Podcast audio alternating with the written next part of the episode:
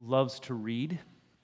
And uh, we, we have read books to the kids when they were little, and um, then they have been reading books on their own. And one of the things that we have also liked to do is when we travel, uh, listen to audiobooks as we travel as a family. And for a long, long time, I don't even know, maybe a whole decade, the, the book of choice uh, was Winnie the Pooh by A.A. Milne. And uh, there's an excellent audio uh, version of that. If you'd like to know about it, let, let me know. I would love to, to share it with you because we have enjoyed it so much. Um, but one of, the, one of the favorite scenes of mine is Winnie the Pooh and Piglet have decided that they want to catch a heffalump. And so they're, they're like, okay, well, if you were going to catch a heffalump, how would you do it? And he goes, well, I, I would dig a big pit, and then the heffalump would fall into the pit. Well, why would the heffalump fall into the pit? Well, maybe it wasn't watching where it would, was going, and so then it would fall into the pit. Well, how would we know it's not going to watch where it's going to go? How would we know where to dig the pit? Well, ideally, we would dig the pit right in the place where they're not looking where they were going, except maybe one foot further. And that's the best place to, to dig the pit. And then they went, okay, well, how, if we should want, Piglet finally goes, okay, if we were going to try and catch you, if you were going to fall, in, fall into a trap, then how would we catch you? And Winnie the Pooh says, Oh, you know what I would do? I would put honey in the bottom of the trap, in the bottom of the pit. And then I would go and I would find the honey and I would lick around the edges and I would sniff it and I would pretend I wasn't. And he just goes on and on. And Piglet's like, Yes, yes, yes, fine, fine, fine. That's fine. All we need to figure out is what to put in that trap so that we can catch this heffalump.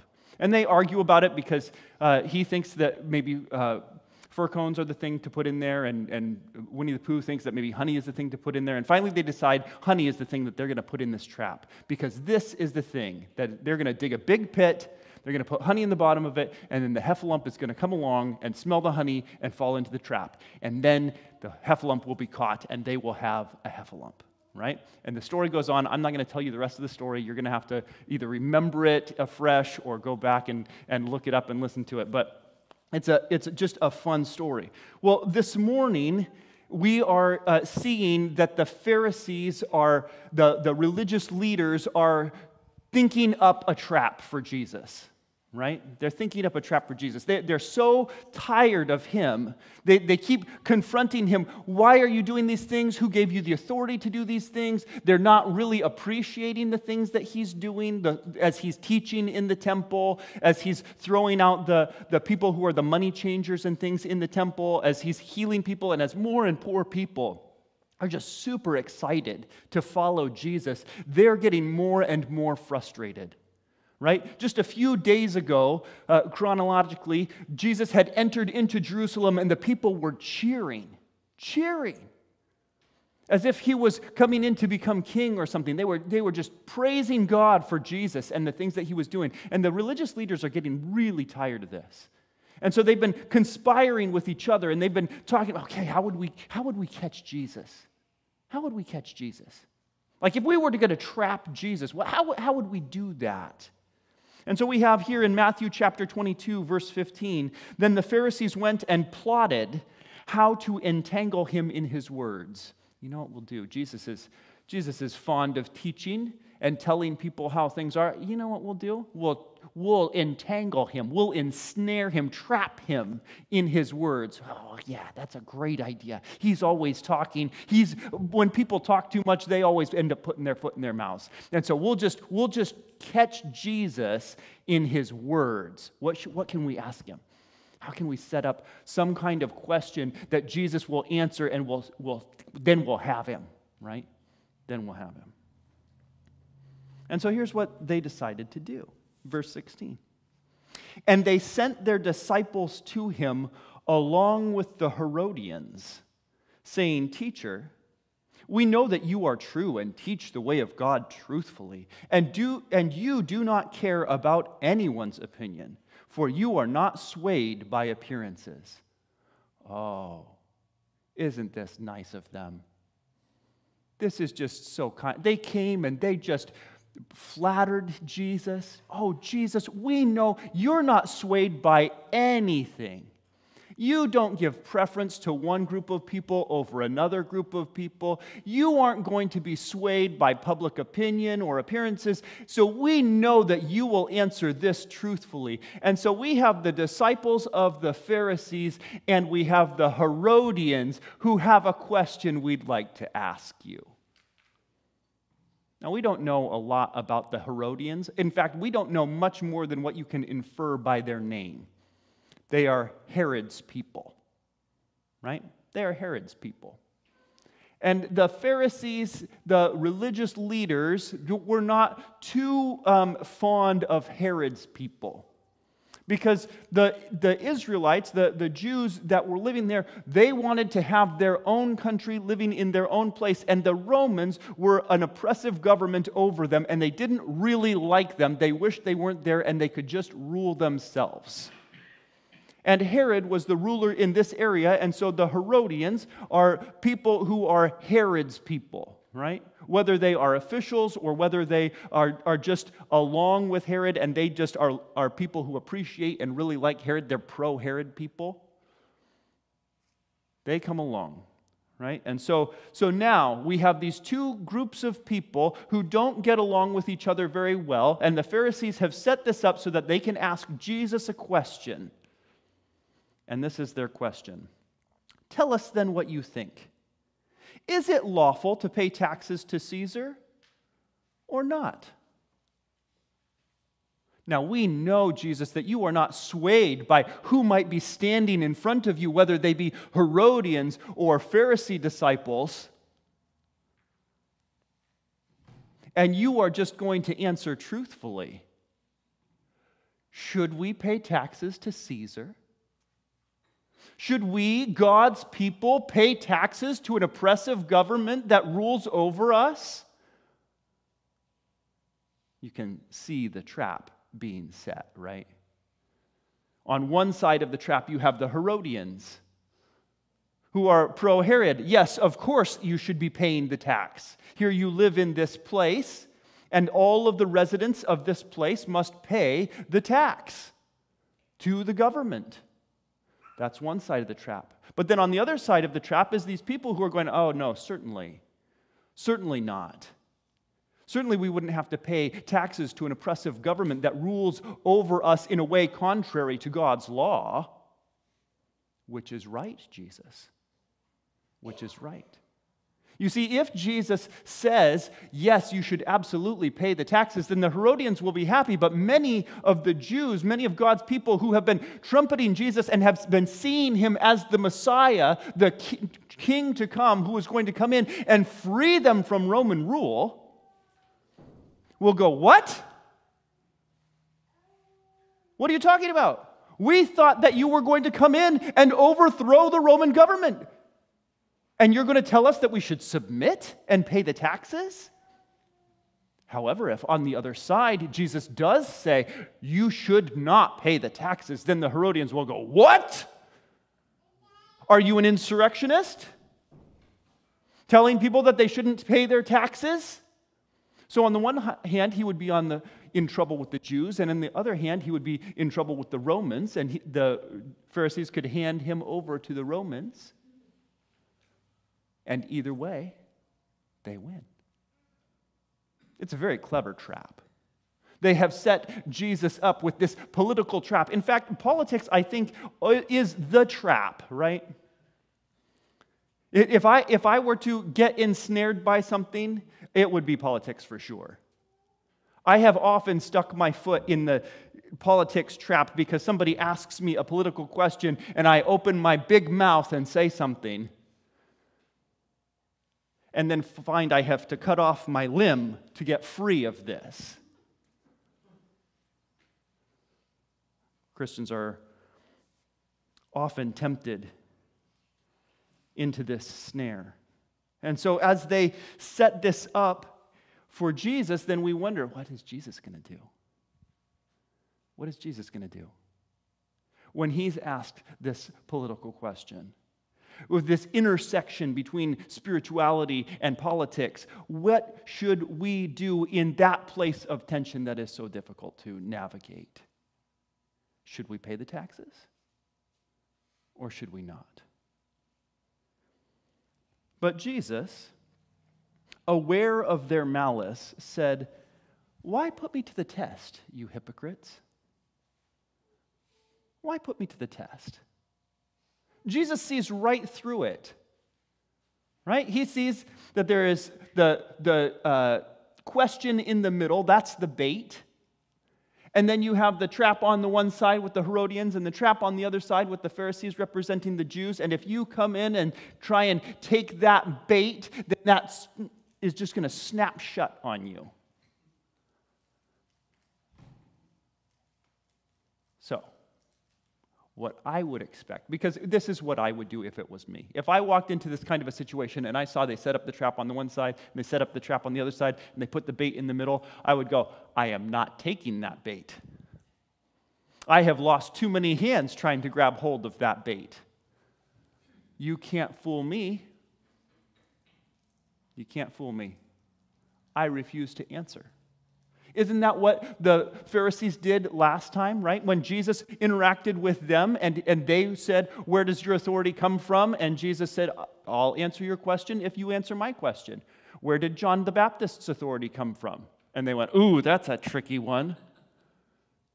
That's a, because if we say from man, he'll, then all of the people will reject us. But if we say from God, he'll say, then why didn't you believe him? And so it was a trap for them, right? And so they went, we are not going to answer this.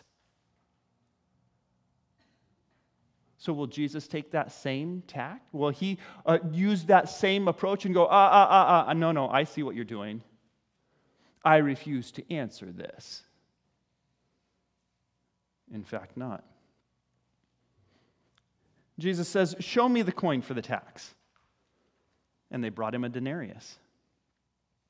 And Jesus said to them, Whose likeness and inscription is this? Now, at this point, you, you have to imagine that the Pharisees are going, Where's this going? This should have been a simple yes or no question. Where is this going? Now, they had to go root around and come up with a denarius. This is the coin that would be used to pay the tax that they're asking Jesus whether or not they should be paying. And so Jesus says, Have you got one of those coins? And they went, uh, Yeah, here, here it is. I've, I've got one right here. And so they find one and they show it to Jesus, and Jesus looks at it and he says, uh, Whose likeness is this? Whose inscription is on this coin? Who, whose coin is this? Whose likeness and whose inscription is this? And they said, Caesar's. Hmm. Then he said to them, Therefore, render to Caesar the, thing that, the things that are Caesar's, and to God the things that are God's. In, that, in essence, what Jesus is doing is he's taking the coin and he's saying, Whose coin is this? Where did it come from? Who made it? For what purpose? Well, it's Caesar's likeness. It's made in Caesar's image. It has Caesar's inscription on it. Caesar had it made so that the people living in Caesar's land could use it to barter and to trade and to purchase things, to be paid wages, and to pay taxes. It's part of the system in which we live. And so that's why we have one of these, and it's Caesar's inscription on it. And Jesus says, Huh, I think you should probably give back to Caesar what is Caesar's.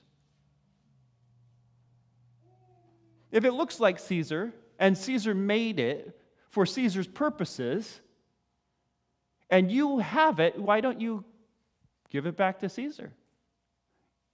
There, there were some that didn't mind having the money, right?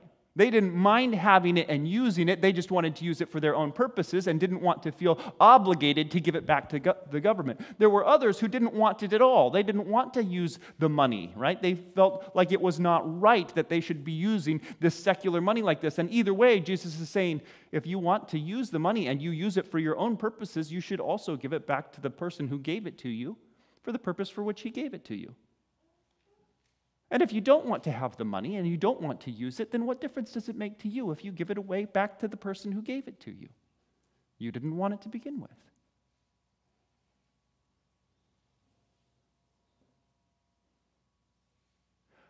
The interesting thing about this is that while this is a trap, right? So uh, Winnie the Pooh and Piglet set up the trap, right?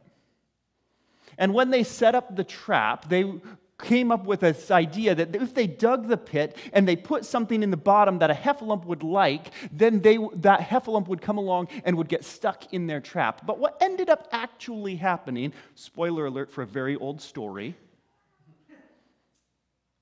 what ended up happening is that they put honey in the bottom of the pit. Why did they put honey in the bottom of the pit? It was because Winnie the Pooh really liked it and had to imagine that also a heffalump, as much as he liked it, a heffalump would also like that. And that would be really good heffalump bait. But as it turns out, it's also very good Winnie the Pooh bait. And so, what they had essentially do, done was dug themselves a Winnie the Pooh trap. Because who is most tempted in the hundred acre wood by honey? It's Winnie the Pooh. And so, in the middle of the night, when he is very hungry and in the mood for his midnight snack, he wakes up and realizes there is honey calling his name in this trap. And so he goes and he finds himself stuck in the bottom of the trap to finish off the last of the honey that was down at the bottom of that trap. And you know what the Pharisees have done? They have dug a Pharisee trap. You see, for Jesus, he wasn't tempted by the politics. He wasn't struggling with this issue. It wasn't a trap for him, it was a trap for the Pharisees. And so when they throw that first punch, right?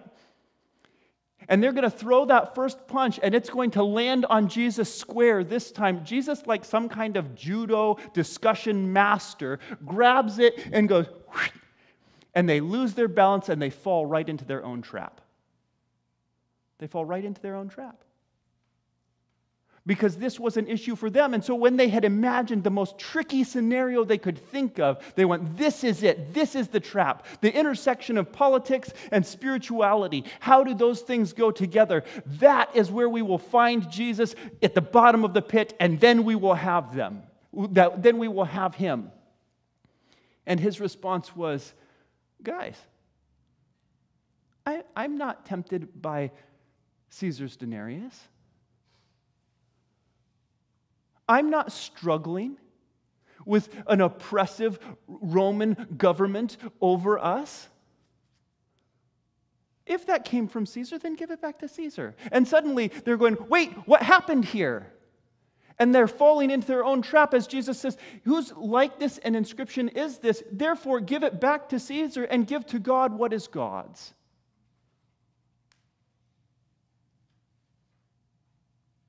And now the Pharisees are in the bottom of their own trap.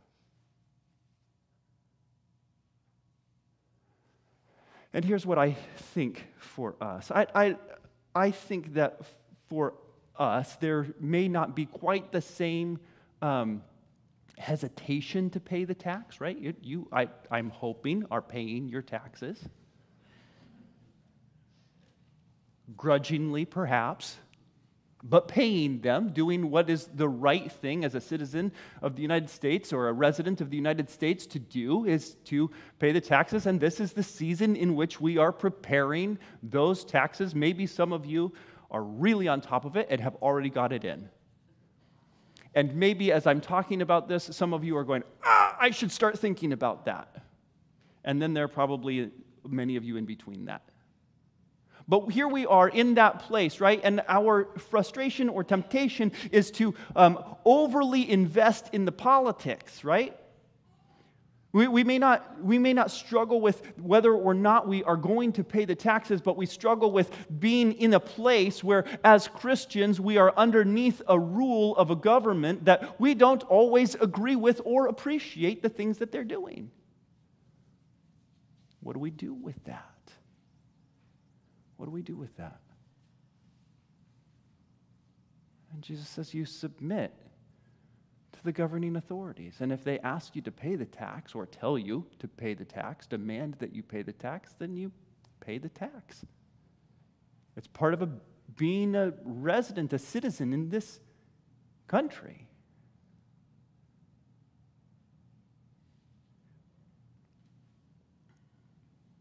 And at the same time, he puts this twist on it and says, so those things that go to Caesar, those things that are Caesar's, you should give to Caesar, and those things that are God's, you should give to God. And as he has just asked the question about the image, whose image, whose likeness is this on the coin, whose inscription is written on it, then uh, it has to come to mind, right? It has to come to mind. Genesis chapter 1 in which in verse 26 God said, Let us make man in our image and after our likeness and let them have dominion over the fish of the sea, and over the birds of the heavens, and over the livestock, and over all the earth, and over every creeping thing that creeps on the earth. And so God created man in his own image. In the image of God, he created him. Male and female, he created them. Every person on the face of the planet is made in the image of God, and that has been true for all of history. They have all been made in his image. And so, what Jesus is saying is give the coins back to Caesar, but render your lives to God.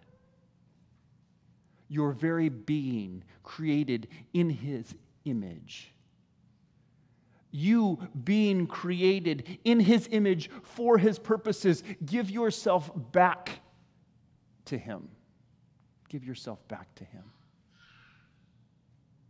You see, God, uh, Jesus doesn't see the same tension that we see and feel, or that the Pharisees saw and felt this tension between the political, physical realm and the spiritual, heavenly realm, right? And going, what, what are we going to do when these two realms sort of overlap just a little bit? And we have this intersection where they bump into one another, and there's an incompatibility there because I can't honor this government and honor God at the same time. And Jesus is saying, Who do you think is the creator of all things? Who do you think is the ruler of this universe? There is no bumping up against one another. There is complete overlap because while Caesar has some authority and you can give him coins, God has complete authority and you should give him your lives. You see, we are under the impression sometimes that the world is operating outside of God's control, and oh no, what are we going to do? What are we going to do?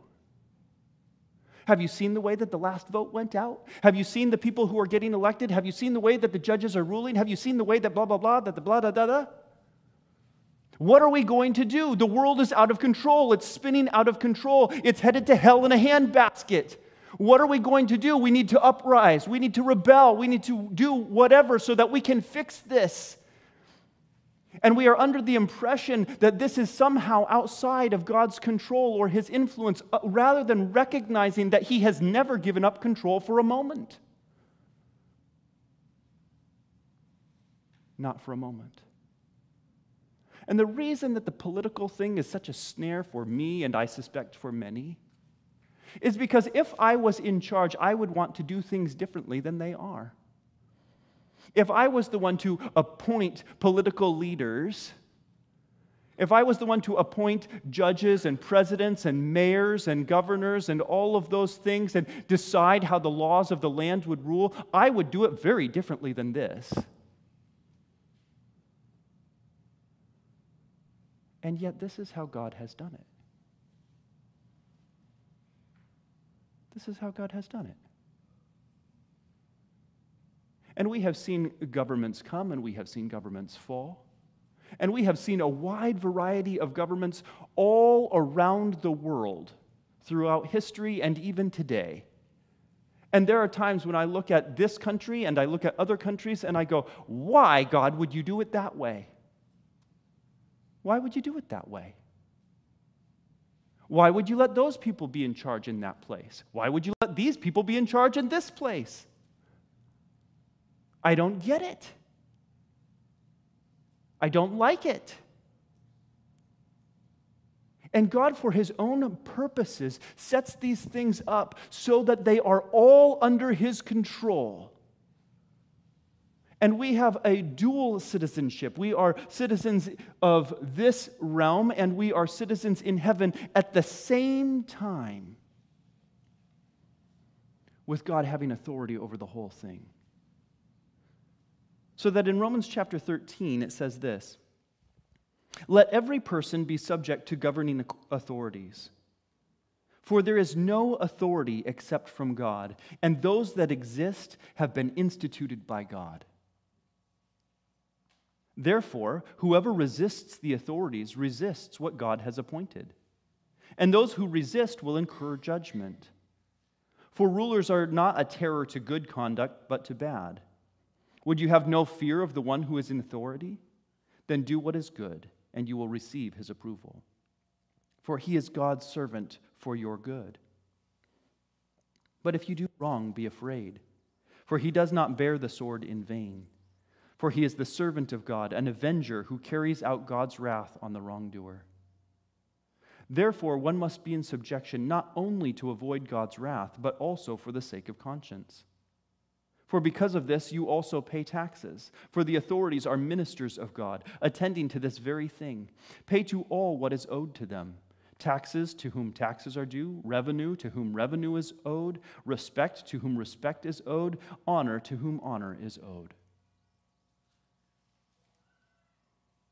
And this is the thing that, that Jesus recognized that the Pharisees failed to recognize.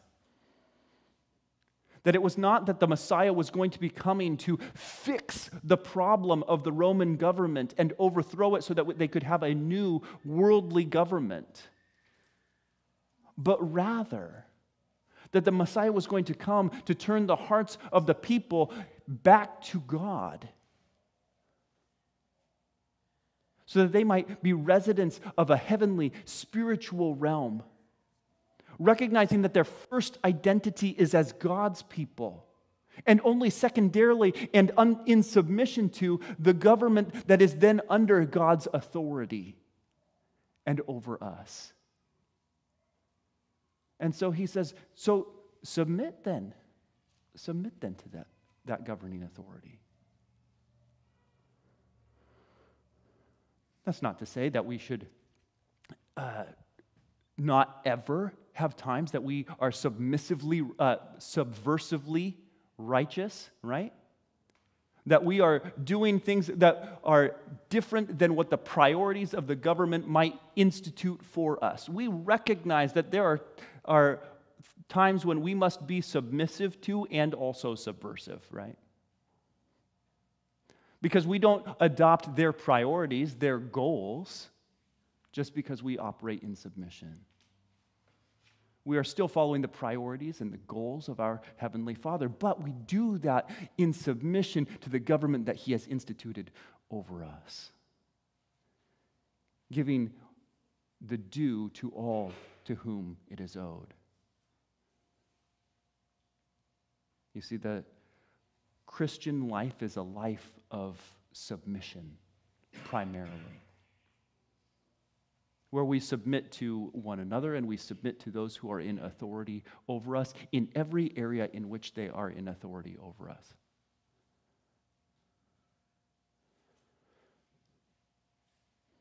And in this country, that's a difficult thing to ask.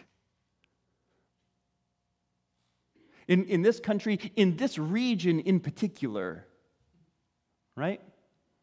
People moved out to the Pacific Northwest to get away from all of that. They are independent. That's why they live out here.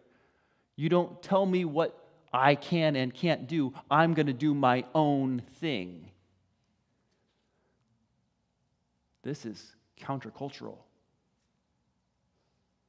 To say, no, we are going to submit in righteousness.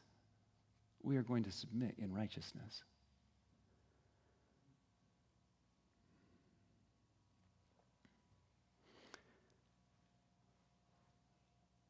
It is possible that we might be concerned that if we submit to an unrighteous government or an unrighteous leader, that then they will have more power or they might do something, but we just have to remember and remind ourselves over and over again that God is in control. That He instituted these leaders over us for our own good, even if it doesn't look like it to us, right? And we may pray, God, would you change these leaders because I don't like it? And we may even vote or petition while under submission. And if God decides that He's going to change it and we think for the better, praise God. And if God decides that He's going to leave us or change it for what we think is the worse, we praise God. And we trust that God is good. And when, verse 22 of Matthew 22, when they heard it, they marveled and left him and went away.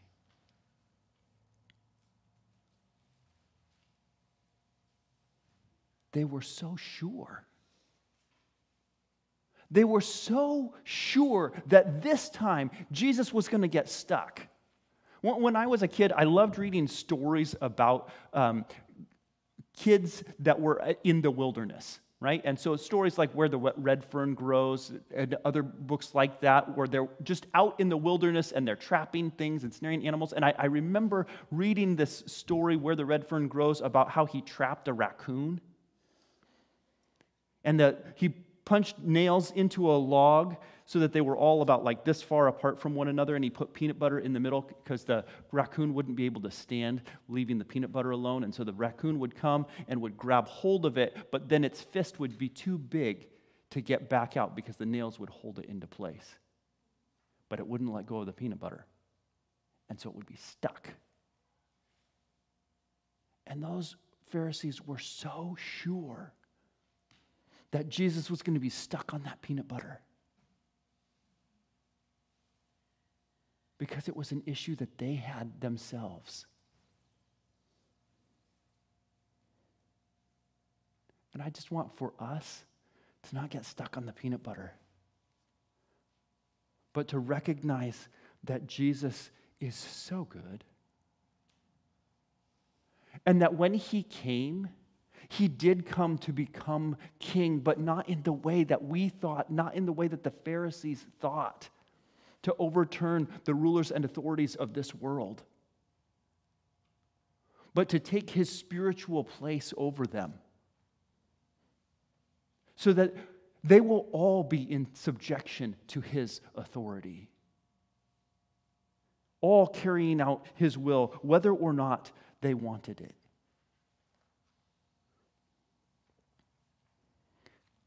But those Pharisees, those ones who were stuck on the peanut butter. In Romans chapter 10, Paul says this Brothers, it is my heart's desire and prayer to God for them that they may be saved. For I bear them witness that they do have a zeal for God, it's just not according to knowledge. For being ignorant of the righteousness of God and seeking to establish their own, they did not submit to God's righteousness. For Christ is the end of the law for righteousness to everyone who believes. Jesus came to set us free. He, set us, he came to, to set us free from our sin, from our shame, from our feeling the need to be uh, independent and rebellious. He set us free so that we might live in free submission to God. And not only did Jesus teach it, but he modeled it. He demonstrated it. So that only a, a, mere day, maybe two later, certainly in very close proximity to this, Jesus was going to submit himself to the will of God, the Father. And in Matthew chapter 26, verse 39, it says, going a little farther, he fell on his face and prayed, saying, My Father, if it is possible, let this cup pass from me. Nevertheless, not as I will, but as you will. Jesus found himself submitting himself to the will of the Father and going, Oh, Father, I know what is about to come. I know that I am going to have to go to the cross. I know that I'm going to have to go to the cross and I'm going to have to die for the sins of every person in the world. I know that I am going to have to endure that. Please, if there's any other way, can we do it a different way? I don't want to have to do that. My flesh resists it. And yet, if you say, let's do it, I will do it with joy in submission to you. I will do it with joy in submission to you. Do you recognize that the oppressive Roman government, that those Pharisees would in fact go to those Roman leaders and would say, he, Jesus says you shouldn't pay the temple tax or you shouldn't pay the tax? They shouldn't pay the taxes to Caesar. This is an insurrectionist. And they hand Jesus over to the, to the Romans as if he was an insurrectionist. And unrighteously, they convict him, finding nothing wrong in him at all, yet they convict him to death so that he would be hung on a Roman cross. and we say, that's not right. That's not the way that it should be. And yet Jesus submits to the Roman authorities. He could have said, guys, time out. Time out. There is no sin in me. You cannot condemn me to death. But he submitted. He could have said, time out. I am the God and creator of the universe. I am the one who reigns over everything. Unhand me and let me go. And they would have done it. But Jesus submits to this oppressive Roman government so that he can be crucified on a Roman cross because he was submitting to the will of God the Father who ordained the entire thing. So that you and I could be set free from our sin through the act of Jesus' submission. And so that we could be set free from our rebellion, so that we can be free to submit to Him in righteousness.